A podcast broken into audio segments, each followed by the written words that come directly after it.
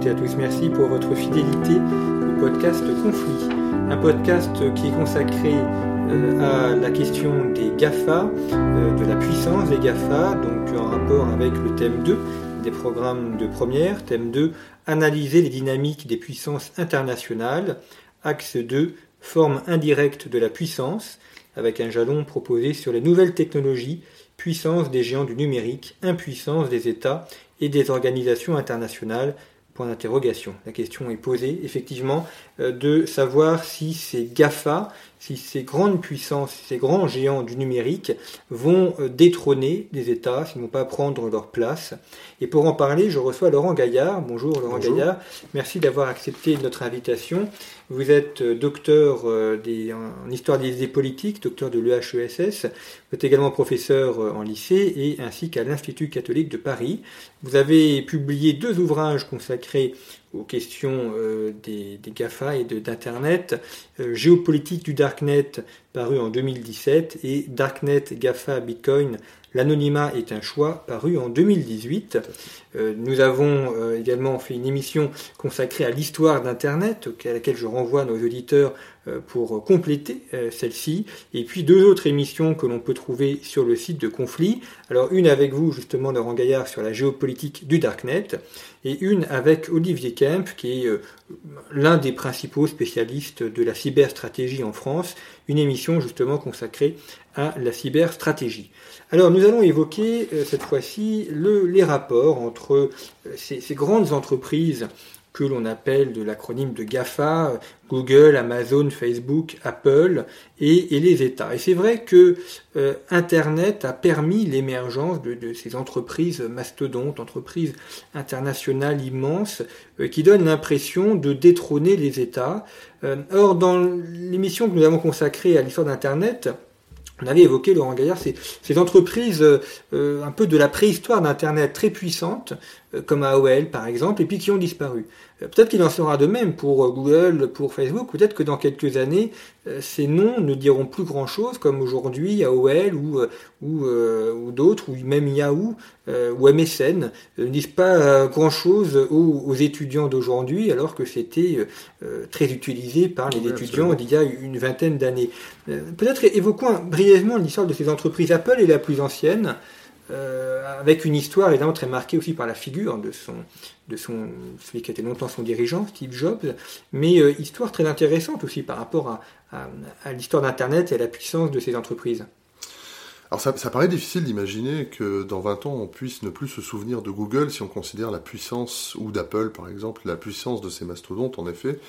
Euh, Apple règne en partie sur le marché du, smartphone. Google, euh, c'est 95% du marché des, des, moteurs de recherche. Donc, euh, en, effet, Apple, dans ses, parmi les GAFA, les, c'est-à-dire Google, Amazon, Facebook, euh, Google, pardon, Google, Apple, Facebook, Amazon, et quelquefois on parle de GAFAM pour ajouter le M de Microsoft.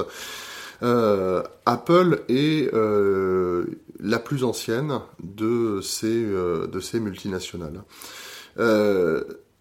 c'est très intéressant d'évoquer l'histoire d'Apple puisque la firme qui a été fondée par Steve Jobs et Steve Wozniak sont donc deux, au départ deux informaticiens en fait, hein, qui, euh, eh bien, qui travaillent à développer tout simplement le premier véritable ordinateur personnel grand public. On a déjà la miniaturisation des ordinateurs a déjà commencé avant dans les années euh, dès les années 60, euh, 70, enfin on peut dire qu'elle a commencé bien avant, euh, dès les premières générations d'ordinateurs, mais Wozniak et Steve Jobs vont mettre au point le euh, premier ordinateur personnel grand public, du moins le commercialisé. Euh, pour la petite histoire d'ailleurs, le premier euh, détaillant informatique qui s'intéresse à leur en 1980 à leur à leur invention et qui leur commande des ordinateurs va recevoir sa commande de enfin, les, ses premiers les premiers Apple I dont les composants sont stockés dans des boîtes à pizza.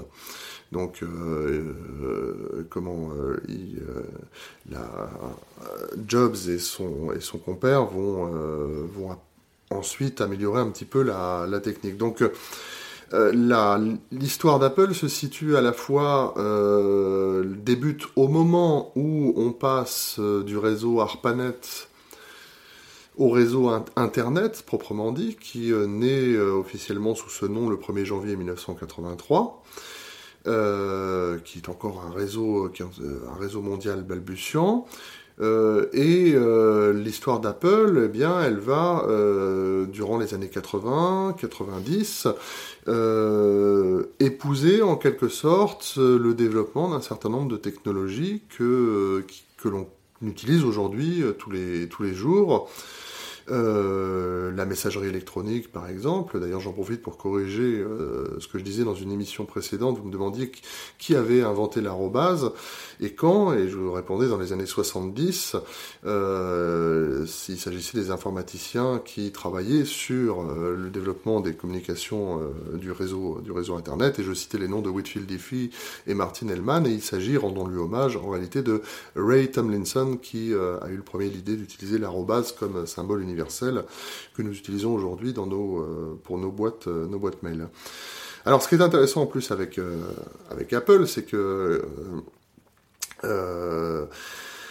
il y a déjà au, début de l'histoire d'Apple un premier divorce entre les deux fondateurs en fait, Steve Jobs, Steve Wozniak, l'un qui est un informaticien pur et dur, Wozniak, euh, et l'autre, Jobs, qui voit tout de suite euh, les enjeux commerciaux euh, énormes qui s'attachent à l'idée d'un ordinateur qui soit d'un ordinateur qui soit possédé dans chaque foyer, enfin qui soit destiné aux particuliers. Euh, donc, euh, Jobs va rapidement euh, continuer l'aventure, l'aventure tout seul. Et puis, l'histoire d'Apple est marquée ensuite par une seconde trahison, en fait, qui est celle de Bill Gates vis-à-vis de Steve Jobs, puisque Steve Jobs a, embauché Bill Gates dans un premier temps pour développer les logiciels ou une partie des logiciels qui vont être utilisés notamment sur l'Apple II. Euh, qui sort en 1984, si je ne me, trompe pas. Euh, donc développer une partie des, logiciels, on ne parle pas encore d'applications, utilisées sur cet ordinateur. Et euh, tout en développant ces logiciels, Bill Gates va œuvrer pour lui-même en développant la première version de son... de son, Windows. De, Windows, voilà, merci. Et il va le faire secrètement et euh, va s'allier avec IBM dans le dos de, Steve Jobs, qui va découvrir en fait cette trahison au moment où euh, Jobs s'apprête à sortir le premier Macintosh. Et euh, eh bien Jobs va être en quelque sorte écarté du marché en fait par, par Bill Gates pendant disons une dizaine d'années en fait. Bill Gates allié à, le patron de Microsoft, allié à IBM, remporte en fait la première manche de la course numérique aux dépens de, Steve Jobs. Et Steve Jobs et la société Apple vont revenir sur le devant de la scène euh, avec euh, l'iPhone, puis euh, les, produits tels que l'iMac, qui va permettre à, Apple de reconquérir le, le, marché du numérique. Quand je dis marché du numérique, je le prends au sens très large, c'est-à-dire ordinateur personnel, euh, smartphone, euh, tous les produits qui sont, euh, etc., tous les produits qui sont liés à l'industrie du numérique. Et il faudra pour Jobs attendre finalement la fin des années 90 pour que Apple redevienne vraiment, comment, reprenne la tête de la course en termes de capitalisation boursière. Aujourd'hui, c'est Apple la première, la première société mondiale. je crois qu'on est à 700 ou 800 milliards de dollars en termes de capitalisation boursière. Euh, et euh, finalement, euh, Microsoft va se refaire doubler peu à peu par Apple dans la course au numérique à, partir des, à partir des années 2000. Donc ce qui est intéressant, c'est que Apple est une firme historique qui pose les bases de l'utilisation quotidienne que nous faisons aujourd'hui des ordinateurs, d'Internet, et puis qui se fait voler la vedette par Microsoft, qui euh, va à son tour poser les bases de l'environnement quotidien que nous connaissons aujourd'hui, puisque aujourd'hui euh, Windows, même concurrencé peu à peu par d'autres, euh, comment dire,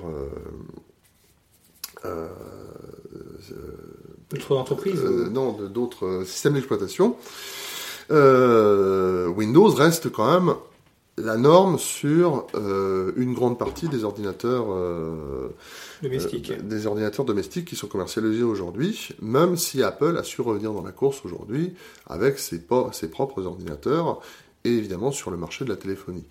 Alors le, chapitre nous invite à nous, à nous, interroger sur les rapports entre les, ces géants du numérique et, les États. Euh, alors il y a une ambivalence, d'un côté on, a, on peut avoir l'impression que les gens du numérique euh, contournent les États, voire les affaiblissent. Euh, de l'autre, ils ont besoin des États, notamment pour avoir une sécurité physique, pour installer leurs serveurs et leurs entreprises, ainsi qu'avoir une sécurité administrative et juridique. Et ce n'est pas pour rien si, si, les grandes entreprises du numérique sont euh, aux États-Unis, euh, qui est la première puissance mondiale. Et j'ajouterai des financements, puisque euh, le cœur de cette, de cette industrie reste encore aujourd'hui la Silicon Valley et ses et les grandes universités américaines. Or, les projets de recherche qui ont permis le développement d'outils que nous utilisons tous aujourd'hui, euh, enfin comme Google par exemple, euh, qui ont permis à des étudiants inconnus comme Mark Zuckerberg de, créer Facebook, euh, qui ont permis même à des, gens comme Steve Jobs ou Wozniak de, de concevoir en fait le premier ordinateur euh, domestique. Eh bien, ces financements, ce sont des financements universitaires et des financements publics. C'est-à-dire que l'État américain euh, participe aussi à euh, la bonne santé de ce secteur économique qui représente pour lui un secteur stratégique. Euh, il y a depuis euh, plusieurs dizaines d'années, depuis que, on va dire, le, nous sommes entrés vraiment dans l'ère de la société de communication, il y a quand même aux États-Unis euh, des liens qui sont très forts entre les milieux industriels, les milieux universitaires, les milieux de la recherche, entre le secteur privé et le secteur public, entre le gouvernement américain et les différents acteurs du numérique. Et on en parlait dans une émission euh, précédente sur l'histoire d'Internet, c'est aussi le gouvernement américain qui va offrir les premiers les financements qui vont permettre à des universitaires de développer ARPANET qui va devenir Internet. Alors, d'un autre côté, euh, le développement, l'existence des GAFA, euh, leur poids énorme, euh, les conflits qui peuvent opposer les GAFA aux États, eh bien, euh, reposent de manière très, très aiguë euh, la question de la mondialisation, c'est-à-dire qui correspond au développement des flux et des échanges, flux matériels et flux immatériels, sur lesquels les États exercent un contrôle de plus en plus, de plus, en plus limité. Et le poids énorme de ces sociétés, des GAFA ou GAFAM, pose, la question de la capacité des États à les contraindre. L'audition récente de Mark Zuckerberg après l'affaire Cambridge Analytica euh, montre euh, d'ailleurs cet aspect des choses de manière intéressante. Euh, Mark Zuckerberg produit des excuses et à la fin de ses auditions s'adresse aux comment dire aux, membres du Congrès, aux sénateurs qui l'ont cuisiné pendant plusieurs jours en leur disant euh, je vous garantis que euh, la société Facebook va faire en sorte de régler ces problèmes. Mais il ne dit pas, et à aucun moment euh, on ne lui demande, enfin il ne dit pas, le législateur va désormais intervenir directement pour régler les problèmes de Facebook. Et personne ne lui dit le législateur va intervenir. C'est la société Facebook qui va régler ces problèmes. Donc on voit là, à l'issue de cette, audition de Mark Zuckerberg, que même si les parlementaires américains lui posent des questions qui le mettent mal à l'aise, euh, il ne franchit pas une certaine limite. Et cette limite, euh, elle est fondée par la puissance même de, Facebook. Alors pour terminer juste là-dessus, en fait, un universitaire américain a publié très récemment, Tim Wu, s'écrit euh, WU, le père du concept de neutralité du net a publié un, ouvrage très récemment où il appelle tout simplement l'État américain à appliquer les lois antitrust et à casser le monopole de ces très grandes entreprises. Simplement, on peut se demander si l'État américain a vraiment intérêt à démanteler ces, euh, ces, locomotives industrielles que sont devenues pour lui les GAFA. on va revenir à cette question de la neutralité du net parce qu'elle est intéressante. Euh, mais je voudrais juste avant, dans les rapports de puissance entre entreprises et, et, euh, État, il y a eu le Danemark qui a un petit peu innové sur le sujet puisqu'ils ont nommé un ambassadeur auprès des GAFA dans la Silicon Valley. Alors, normalement, la diplomatie, ce sont des relations d'État à État. Et là, qu'un État nomme un ambassadeur, statut d'ambassadeur avec une entreprise, c'était quelque chose d'assez nouveau. Oui, ça en dit long sur l'importance euh, politique prise, euh, prise par les GAFA, euh, qui ont obtenu également en 2016 les, les instances de gouvernance d'Internet que sont l'ICANN, l'Internet Corporation for Assign Names and Numbers, qui est l'institution qui est chargée d'attribuer les noms de domaine domaine, le nom de domaine de premier degré et de second degré, l'IETF, l'Internet euh, Engineering Task Force, qui est euh, une autre institution de gouvernance d'Internet euh, chargée de, régler, comme son nom l'indique, un certain nombre de problèmes de d'aspects techniques. Donc l'ICANN, qui était jusqu'à présent une institution de gouvernance de droit américain, a réformé son statut en 2016, puisqu'on lui reprochait d'être une institution de droit américain. Euh, et a réformé son mode de gouvernance, et ça n'a finalement, le résultat n'a pas vraiment plu aux autres États, euh, qui euh, finalement la France notamment, faisant savoir que finalement elle remarquait que les Américains reprenaient d'une main ce qu'ils lâchaient de l'autre, puisque au conseil d'administration de l'ICANN figurent désormais en très bonne place les représentants des GAFA qui discutent d'égal à égal euh, je dirais même peut-être euh, pas tout à, plus tout à fait d'égal à égal avec les représentants des États. Oui, ils sont peut-être un, cran au-dessus, finalement. Ils sont un, cran au-dessus. des États. Alors, vous avez évoqué, Laurent Gaillard, la, neutralité du net. On va, on va y revenir un petit peu parce que euh, Donald Trump a donné l'impression de vouloir supprimer cette neutralité du net, peut-être euh, rappeler de quoi il s'agit et quels sont les enjeux autour de, cette question.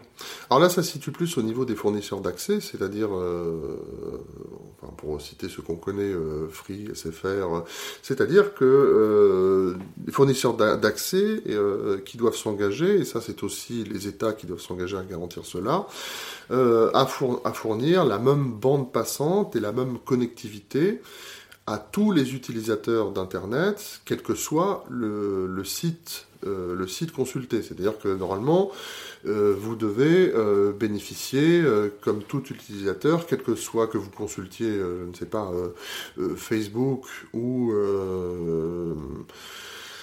Twitter, ou, Twitter ou, euh, ou, ou, Steamit par exemple pour citer un réseau social qui est beaucoup plus euh, euh, beaucoup plus nouveau, beaucoup plus confidentiel, vous devez néanmoins bénéficier de la même vitesse de connexion en fait. Donc remettre en cause la neutralité du net, ça voudrait dire en fait du point de vue que le fournisseur d'accès aurait tendance à favoriser la, la la connectivité et l'utilisateur qui se connecterait à Facebook plutôt qu'à, je prenais l'exemple de Steamit, à Steamit ou Diaspora ou un, un concurrent, on va dire, moins, euh, moins influent et moins bien loti. Donc euh, voilà au départ ce que, ce que désigne la neutralité du net en fait. C'est euh, voilà, tout, tout, utilisateur d'Internet est égal en comment dire en, droit, en droit et en bande passante.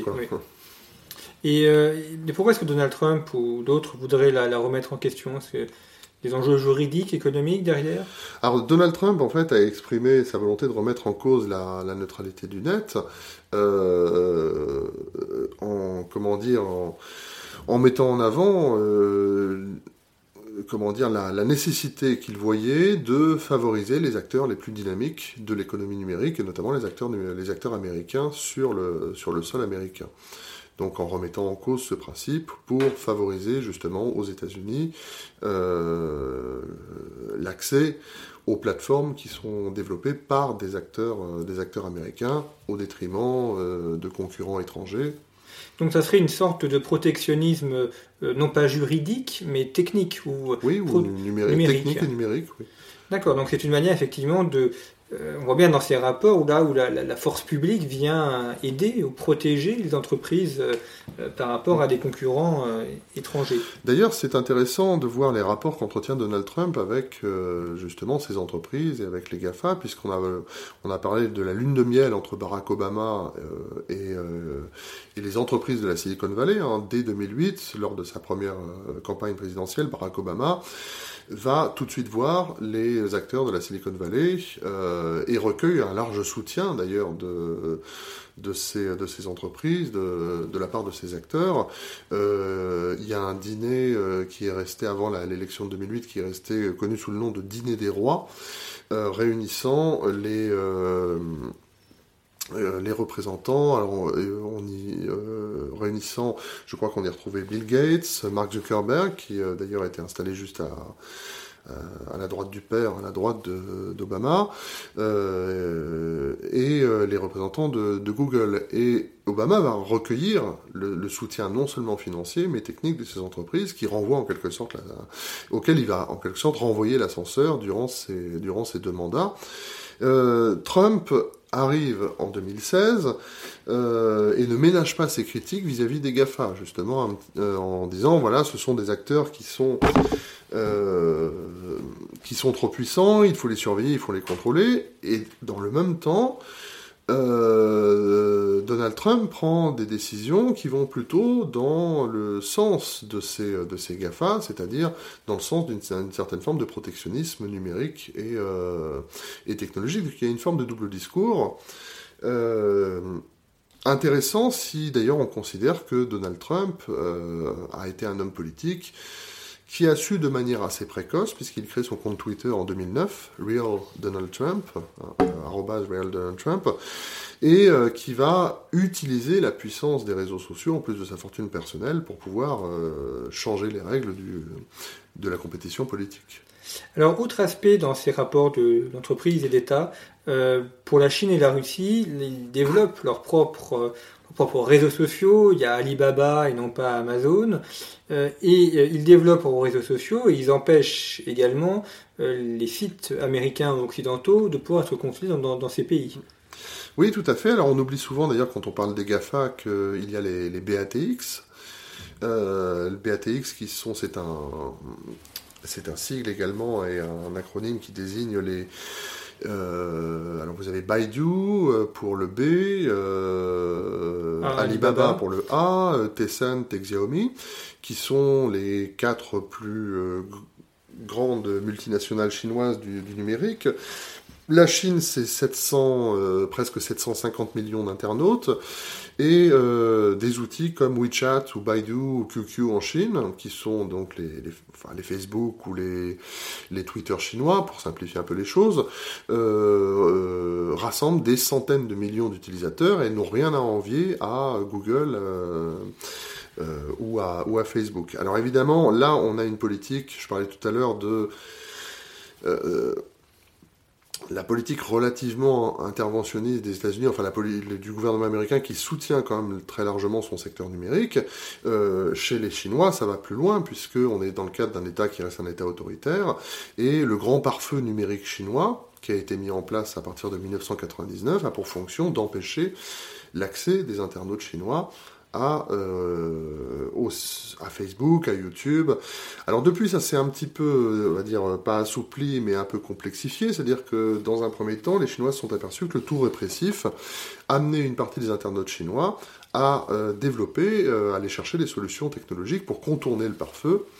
Euh, et enfin des VPN ou l'usage du réseau Tor par exemple, du navigateur Tor pour pouvoir accéder quand même à YouTube, Facebook, etc. Et donc les Chinois ont lâché un petit peu le tout répressif qui finalement coûte cher et pas si efficace pour euh, adopter une politique qui consiste plutôt à compliquer en fait la vie des internautes chinois. Là d'ailleurs on pourrait parler de voilà de revenir sur la notion de neutralité du net, c'est-à-dire que si vous cherchez à vous connecter à YouTube ou à Facebook en Chine, euh, ça risque, ça peut marcher des fois, mais la plupart du temps ça risque de ne pas marcher ou alors ça sera très lent. Et donc finalement une minorité d'internautes chinois vont faire l'effort vraiment d'aller, mais c'est un investissement en temps et en technique, de développer des outils pour euh, pouvoir se connecter à tout ce qu'ils veulent, et une très grande majorité va laisser tomber et se bénéficier d'une connexion plus confortable aux outils euh, nationaux. Alors, dernier aspect, enfin il y en aurait beaucoup d'autres, mais euh, notre émission se, termine, la question de la guerre économique ou de la guerre du droit. Euh, par exemple, le fait que euh, des entreprises ou des, salariés d'entreprises européennes utilisent une adresse en gmail.com euh, donne droit au département d'État, au département de la justice américaine, de, donc, via l'extraterritorialité du droit, de lire ces messages et de faire des procès ou des arrestations. Il y a également la question du d'usage du dollar aussi, puisque toute transaction effectuée en dollars tombe sous le coup de la loi américaine. Donc on a vu, par exemple, Alstom avoir des problèmes avec ces, questions-là, la BNP se faire sanctionner.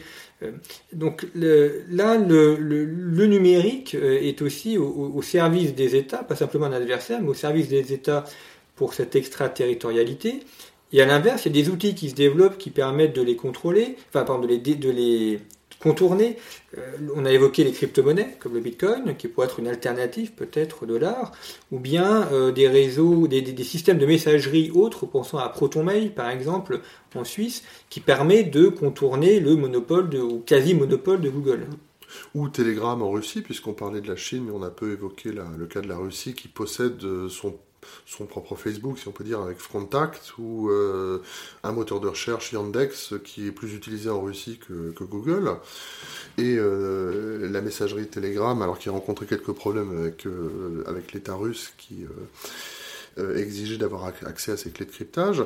donc, en, effet, ça repose la question qu'on posait tout à l'heure, c'est-à-dire que le, développement de géants du numérique est un, peut être conçu comme une menace pour les États, mais c'est aussi une arme géopolitique. Et là, évidemment, il y a la question de la souveraineté numérique qui se pose de manière assez cruelle à l'Europe notamment, puisque la Chine dispose de ces géants du numérique, les États-Unis aussi, et puis les États-Unis disposent de l'immense avantage d'avoir été la patrie d'Internet, c'est-à-dire la, euh, le pays dans lequel le réseau physique d'Internet a été conçu et développé, ce qui fait que du coup, une partie, euh, une grande partie aujourd'hui du flux, euh, des flux de données dans le monde passe par les, États-Unis. Et ce qui a permis aussi aux États-Unis de développer ces outils très puissants, enfin, de, de, voir se développer sur son territoire ces acteurs très puissants que sont Google, et euh, qui, en effet, l'existence d'outils comme Gmail, qui est la messagerie la plus utilisée au monde aujourd'hui, euh, de Google, qui est le moteur de recherche utilisé par 95% des 4 milliards d'internautes dans le monde aujourd'hui, permet aux États-Unis de bénéficier en plus de son extraterritorialité, enfin, en même temps que son extraterritorialité juridique, et eh bien d'une extraterritorialité euh, favorisée par le numérique. Alors ça s'arrête aux portes de la Chine, puisque euh, la Chine a développé des acteurs euh, nationaux qui permettent, euh, avec WeChat par exemple, de proposer des alternatives à, Google ou à Gmail. la Russie est aussi relativement, peut-être un peu moins que la Chine, mais relativement préservée par le fait qu'elle a développé des infrastructures physiques et tenté de développer son propre réseau concurrent d'Internet pendant la guerre froide. Par contre, le problème se pose à l'Europe, euh, qui dépend très largement, enfin qui utilise très largement les outils numériques, notamment américains, et euh, ce qui bah, permet en effet à des instances, des institutions gouvernementales américaines, eh bien, d'intervenir dans la vie privée de citoyens européens via Gmail. Enfin, l'affaire Snowden en 2013 l'a un peu a révélé le programme de la NSA Prism au grand jour et a révélé ses pratiques. Peut-être évoquons en, quelques mots le, cas ProtonMail. Il ne s'agit pas de faire de la publicité pour qui que ce soit, mais euh, c'est un exemple intéressant euh, que peuvent tout à fait reprendre des, élèves dans, une copie ou dans une réflexion, parce qu'on a là un exemple précis euh, d'une entreprise et, ça, ça, pose aussi une réflexion géopolitique. Euh, ProtonMail est une messagerie développée par des Suisses, mhm. donc par, le, par, le, CERN, par, le CERN euh, et qui est basée donc dans des serveurs qui sont dans les abris militaires, pardon, les abris atomiques suisses. Absolument, puisque c'est le CERN, le Centre européen de recherche nucléaire, le même qui avait inventé le web en 1990 ce sont des chercheurs du CERN qui développent euh, ProtonMail, donc qui est un outil là euh, exclusivement, euh, qui est un outil européen.